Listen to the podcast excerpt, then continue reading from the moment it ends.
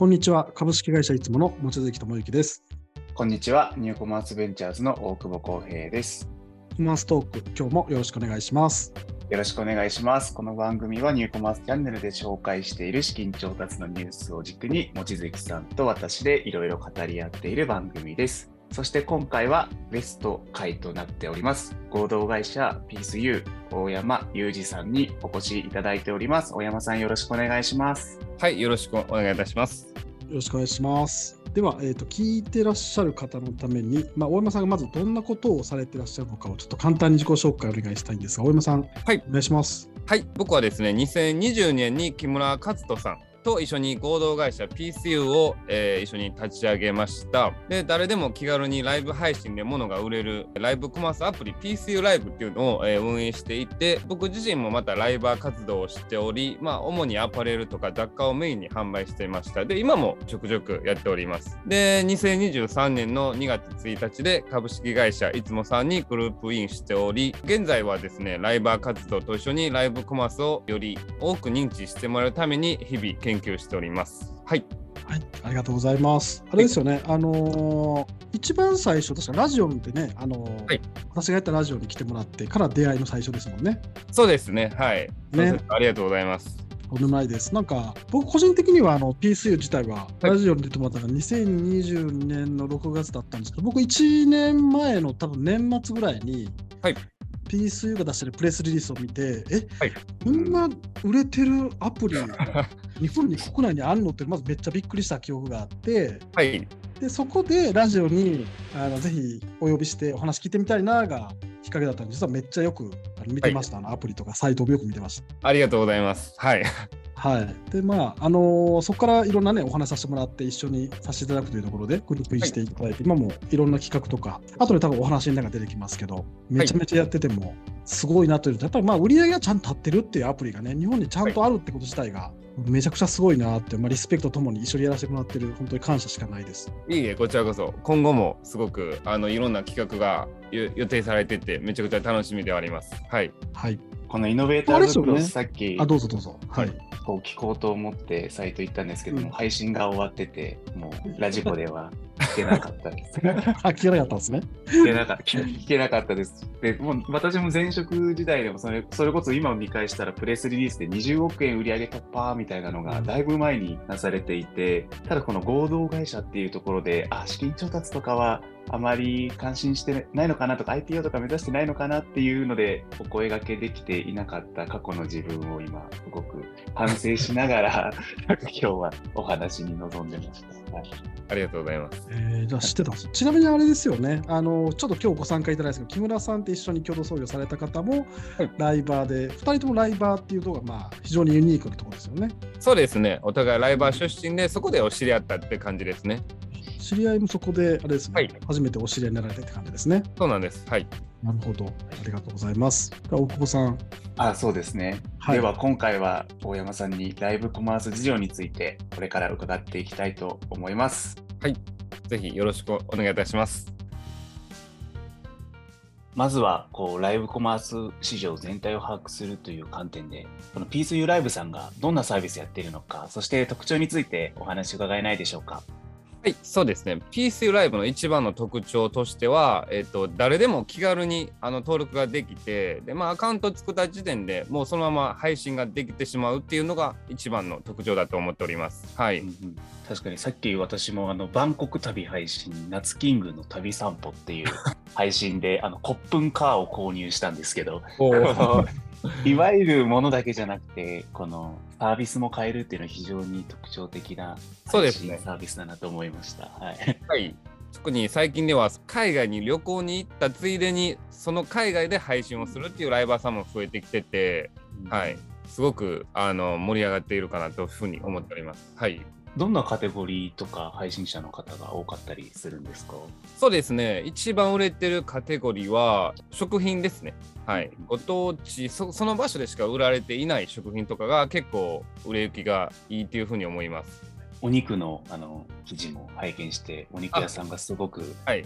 売ってたっていう結構食ライブコマースでっていうのもすごく新鮮で面白いなと思いました。はいはい。ありがとうございます。あと、宮崎県の道の駅とかで配信をしてあはい、結構そういうのは人気ありますね。ありがとうございます。こうはい過去、大山さんご自身もライブあ、ライバーの方というような経歴かと思うんですけど、まさにこのサービス作ったきっかけも、ライブ配信サイトがこう閉じたから自分たちで作ろうっていうような記事も拝見したんですけど、はい他のライブ配信サイトとこの PSU のこう違いっていうのは、ライバーの方から見ると、どういったところがこう違ったりするものなんでしょうか？そうですね結構あってやっぱ僕たち自身がライバーだったのでそのライバー目線でどういうその機能をつけたら一番配信しやすいと言いますか売りやすいっていうのを全部凝縮して作ったのが、えー、と今回の PCU ライブなんですがこれ名前挙げていいんかわからないんですが F4 ライブっていうのがあってアカウントが直接見れないんですよねコメントした方のユーザーさんの。なので、その悪口言われたりとかはい、っていう部分が結構あったんで、ライバーさんがそういうので配信しにくいっていうのが結構ありましたので、で PCU ライブではそういうのをなくそうと。はい、っていうので、いろいろ改善して、えっと、今の PCU ライブが出来上がったっていう形ですね。なるほど、ありがとうございます。はい。私も前職 Yahoo だったので、一時期本当に Yahoo オクもそうですけど、ライブコマースやるぞっていうのを Yahoo ショッピングも含めて、はい。えーやっていたんですが、まあ、まさにそういった既存サービスでは提供できないライブ配信者に沿った、えーサービスだったんだなというのを今お話を伺って、えーはい。感じました。はい。なんか一般的にその大企業を含めてライブコマース事業なかなか難易度が高いっていうふうにうん。あの市場でもなってたのかなと思うんですけど、なんはい。かその上でその PSU ライブを始めた時のこう勝ち筋の仮説とか、はい。あとはこの始めてみてあこれはいけるというふうになんか確信した瞬間みたいなそのあたりのなんかお話とかを伺うことって可能ですか？そうですね。まあ他のプラットフォームでも僕ら配信してたので、でそのプラットフォームがもうサービス終了となった瞬間に、まあもちろん僕らも含めて他のライバーさん、言うたらそれを軸にしてるライバーさんたちがすごく困っていたんですね。はいでこのライバーさんたちすごく困ってるんで、まあ、どうにかしたいなっていうことでクラウドファンディングで募集したんですよ。でそこで結構反響があってあその時点でもうこれ絶対いけるなっていうふうに確信してでそこからそのライバーさんたちにどういう機能があったらいいとか全部あのアンケートをしていってみんなが、えーみんなで作るアプリということで作っていってで確信につないでいったって感じですかね。はい。アプリのサービス機能の開発からもう巻き込みながら一緒に作っていったっていうような感覚だった、うん。ありがとうございます。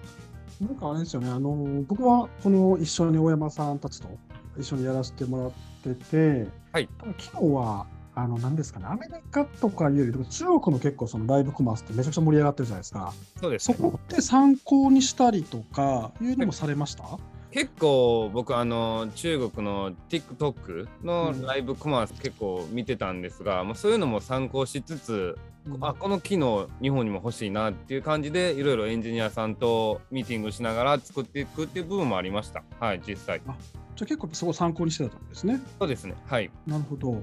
なんかあの実際これ聞いてらっしゃる方に実際あの PC のライブアプリ見てもらうと分かるんですけど、このオークション機能とか普通に物が売れるだけじゃなくてオークションもあったりとかあとあのこと的なものじゃなくてことみたいなのも変えたりしたりするのも、結構なんか珍しいというかよくあのライブコマースのアプリとライブアプリ、はい。大手のその173とかと結構混在して考えるといると思うんですけど、やっぱりこう物を変えるとか売るって、まあ、もっと複雑なものというか実は物がちゃんと届くとか商品が分かりやすくないといけない、画像があって価格があっていろんなものがあるので、はい。意外とそれで今までいろんなプレイヤーさんがうまくいきづらかったのかなっていうのもあるんですけどなんか実際機能を作っていく上でなんか難しかったなとかシステム作る上でこう大変だったとかいうのあります？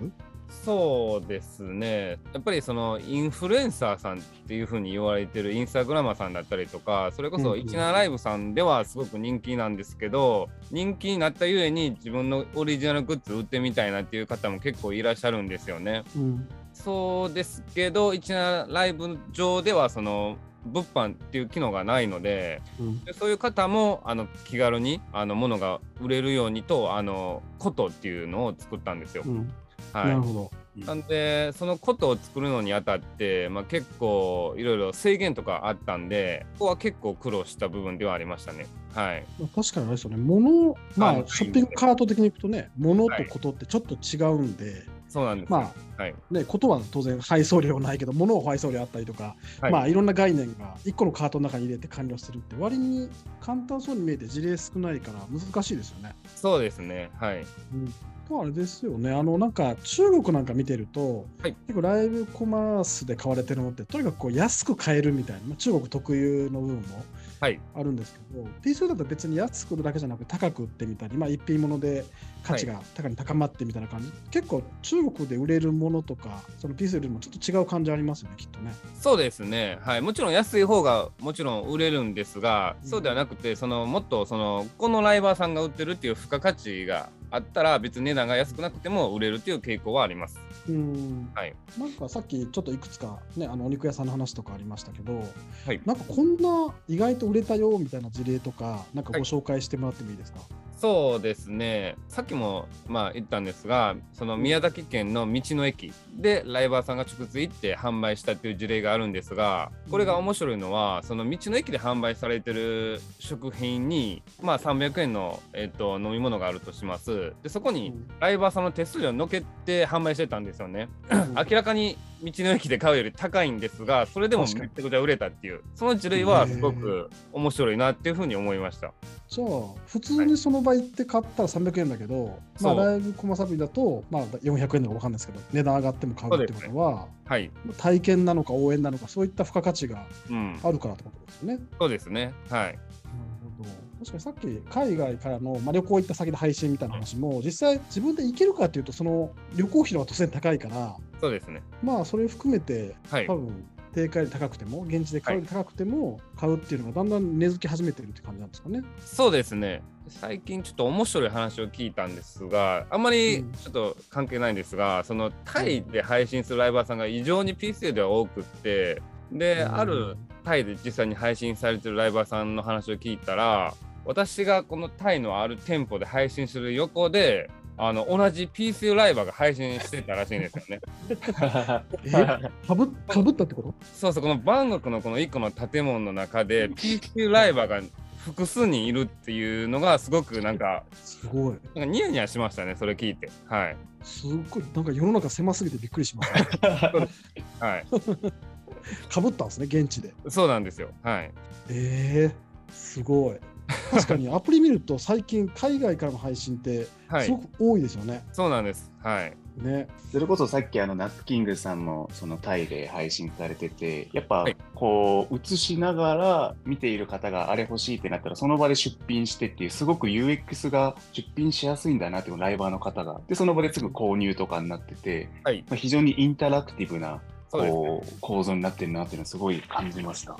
はい。日本では、これ面白いのが、日本で普通に配信してたら、そんなに売れないライバーさんでも、その海外、それこそタイ、バンコク行って配信したら、いつもよりめちゃくちゃ売れるっていう現象もあって、えー。そうそう。だから結構需要はあるなっていうふうに思いました。あ。れなんですよね、ライバーさんの技術だけじゃなく技術だけじゃなく当然商品とか地域とか、まあ、はい。希少性とかそうです、が全部トータルで多分買いたいか買わ買わないかの多分境目があるってことですよね。そうですね。はい。へーなんかあれですよね、コロナ中もハワイみたいな配信も結構売れたって話もね、ありましたしね。ありましたね。はい。ねコロナ中でどこも出かけない中で、直接ハワイでの配信が見れて、なおかつハワイのものが買えるっていうのが、すごく刺さったではないかって思っております。はい。確かにハワイのね、ショッピングモールでかいとこ行けない時なんで、まあ、ちょっと安かったら買っとこうかみたいなとこありますよね。そうですね。はい。コロナじゃなくてもなかなか行けないですからね。まあ確かにね。はい。ちなみになんかあのこうプラットフォームなんで当然そのライバーさんがいて買う買われる方がいてってこうマッチングするモデルだと思うんですけど、はい実際そのどっちが大変とかありますか買う人をさ増やすのが大変か、はいまあそういう売れるライバーさんを探すのが大変かどの辺が結構このモデルの難しさなんですかね？この質問はですね、結構僕らも最初結構悩んでたんですが、ただすぐに答えは見つかりまして、はい。間違いなくライバーさんを先に増やした方がいいと考えたんですね。それはなぜかと言いますと、うん。そのライバーさんって結構あのそれぞれもうすでに、まあ、リスナーって言われてるんですが、まあ、そのライバーさんのファンですね。うん。を結構持ってらっしゃるんで、そのライバーさんがこの PC に参入してくるとなると、自然とそのリスナーさんもついてくるんですよ。うん。はい、なので、その購入者さんはライバーさんについてくるので、まず大事なのはライバーさんではないかというふうに僕たちは確信して、でライバーさんだけを最初めちゃくちゃ増やしたって感じですね。はい。じゃあそれはまあうまくいった一個の理由ってことですね。そうですね。はい。まあ確かにまあフォロワーというかね、コミュニティっぽくなってるっちゃなってますもんね。そうですねもね。はい。購入者さんを増やすのってかなり難しいっていうふうに思ってるんで、うん。はい。うんなんでライバーさんに、ライバーさんも購入者さんいろいろ抱えてると思うんで、それをライバーさん頭をこっちに連れてきたら一番早いではないかなっていうふうに、はい、思って。うん、でそれは仮説通り当たったって感じですね。そうですね。はい。なるほど。ちょうどなんか今のそのフォロワーさんの話出しはい。出たんで、ちょっとお伺いしたいんですけど、はい。まああのライブコマースに参入してきたプレイヤーって過去にもいろんなモールさん含め、まあ、今はい。現在見る方もいっぱいいらっしゃいますけど、まあいろいろこう例えばモール系の楽天さん、アマゾンさんみたいなところもあれば、い。まあすごい SNS の TikTok だ、Instagram だっていうところもあったりとか、あとまあ独立系であったり、まあ本当に様々な今、はい。ライブコマース元年ってまあ一回数年前言われたのがまた今年もはい。来てる感じするんですけど、はい今後そのライブコマースの市場というか業界って、なんかはい。大久保さん的にはどうなっていくのかなって見てらっしゃいますか、あそうですね。ライブコマースのこの体験の立地化、売り方の立地化っていうのは、こうんう、市場としては大きくなっていくというふうには思っています。うんで、その上で、こう、合う商材とか、まさにこのライブオークションのような、ライブである必然性が必要なこう商品とか、うんあとはこのチャンネルとして自社でマーケット、まあ、まさにこの PSU ライブさんすごいと思うんですけど、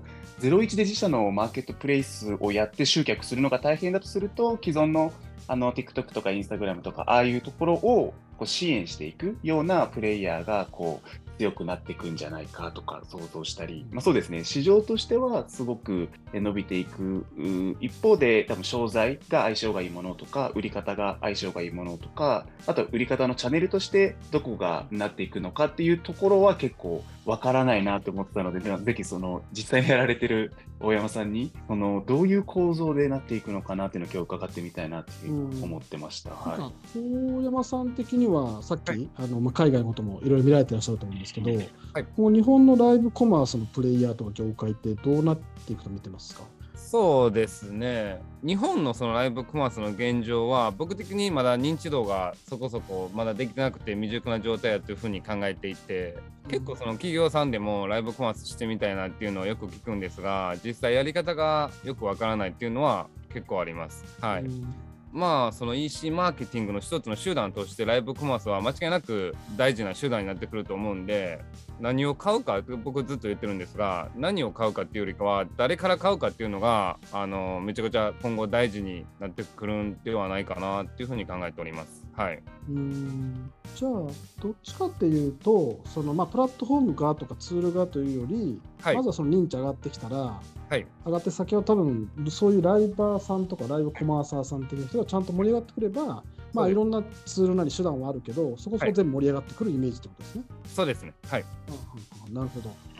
なんか、アメリカと中国って本当に全然違うと思うんですけど、アメリカどっちかっていうと、さっきあの、大久保さんがおっしゃったように、カードゲームとか、こう物軸に結構寄ってる、まあ、コスメとかですね、はい。あって、逆に中国だともうオールジャンルで、どっちかというと一軸になってて、はい。まあね、なんか何億円も1日で売るみたいな人が完全に一軸いて、で、まあ、どっちかと安く売るモデルが多いのかなっていうのがあるんで、はい。まあ、日本はどっちかっていうと、まあ、大山さんがおっしゃる通り、一軸の方から来て、いくのかもしれないですよ。なんか物軸だと、まあ、確かにそのカードゲームとか希少性のものはまあ特殊にまああるとしても、結構物が日本って充実してるっちゃしてますし、まあ、コンビニ、ドラッグストアでほぼ手に入ってしまうんで、はい物軸でなんか希少なものが手に入るプラットフォームってもう今更楽天さん、アマゾンさんあるんで、なんか勝ち筋見えづらいんで、まあ、ちょっと一軸なんでしょうね、多分ね。そうですね。はい。うん、なるほど。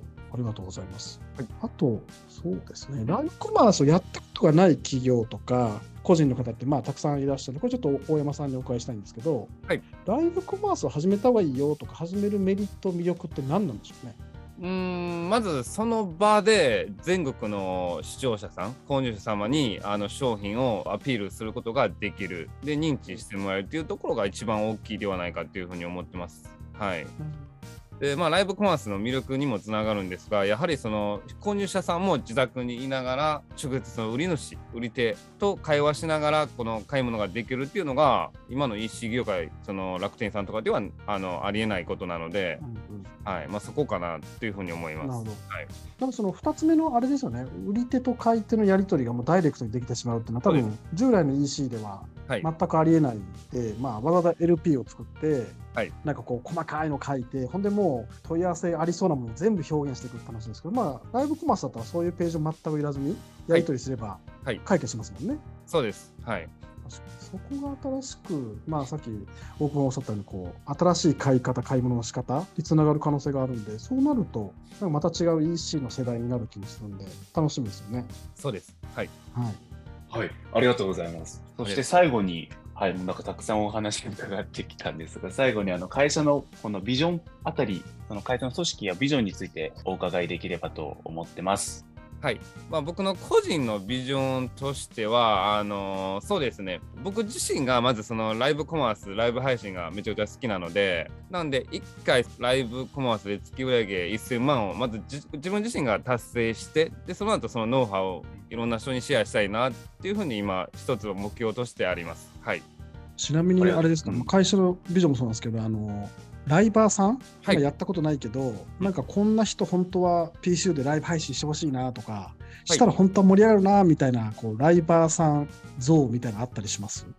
そうですね。あのこれずっと僕も木村と言ってるんですがはい。このライバーやってる方ってもちろんいい意味でなんですがぶっ飛んでる人が一番ライバーに向いてるかなっていうふうに思っていて、はい。あのーまあ、顔出ししなくても PCO では全然販売はできるんですがもちろん顔出しできてなおかつテンションの高いような方。見ていて、うん。視聴者の目線で見ていて楽しいっていう方が一番僕は好きで、まあ、やっぱりそういう人が売れてるなっていう印象はあります。はい。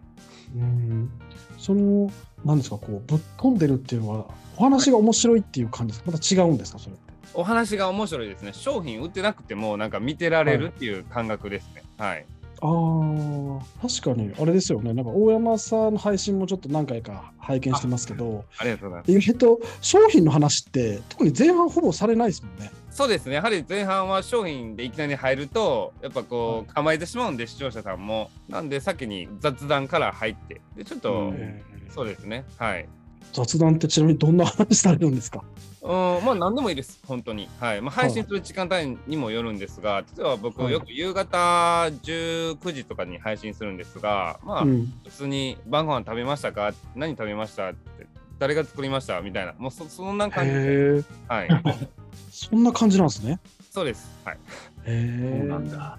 意外です。なんか物、物早く紹介してよってなりそうな気もするけど、そうでもないんですね。そうですね。もう最初からこれ買ってよって言われると、なんなんかこう構えてしまうんで、視者側も。はい。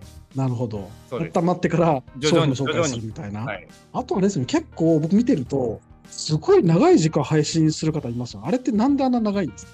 うん、なんであんな長いはい、すごい長い人いますね。なんか、まあ、僕のイメー。ジだと、はい30分とか、まあはいいいとこ1時間ぐらいはい。がなんか、早く商品の紹介されていいのかなと思う。そうでもないんですか？PCU で正直そのライブコマースだけで生計を立ててらっしゃる方ってかなりいるんですよ。はい。なのでそういう方はもうそれが仕事なので、うん、へあの1日8時間とか普通にやったりしますね。え、はい。その人じゃあ、8時間、なんやかんや喋られてるね、ずっとね。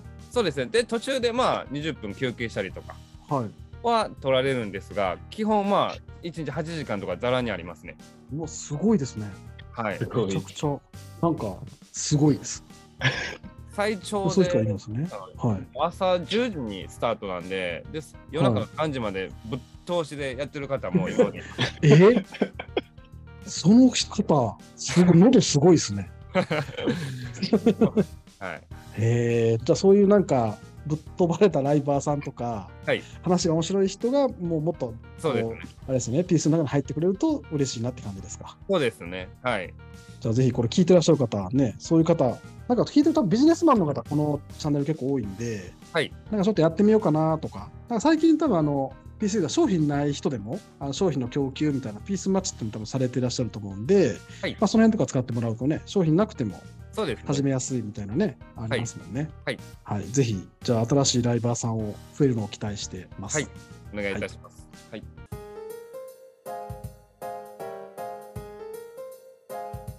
お送りしてきましたコマーストーク、そろそろお時間です。大山さん、ありがとうございます。はい、今回ご紹介した内容は、えー概要欄にまとめております。もし気に入ってくださった方は、ぜひ、ポッドキャストや Spotify でフォローお願いします。それではまた次回。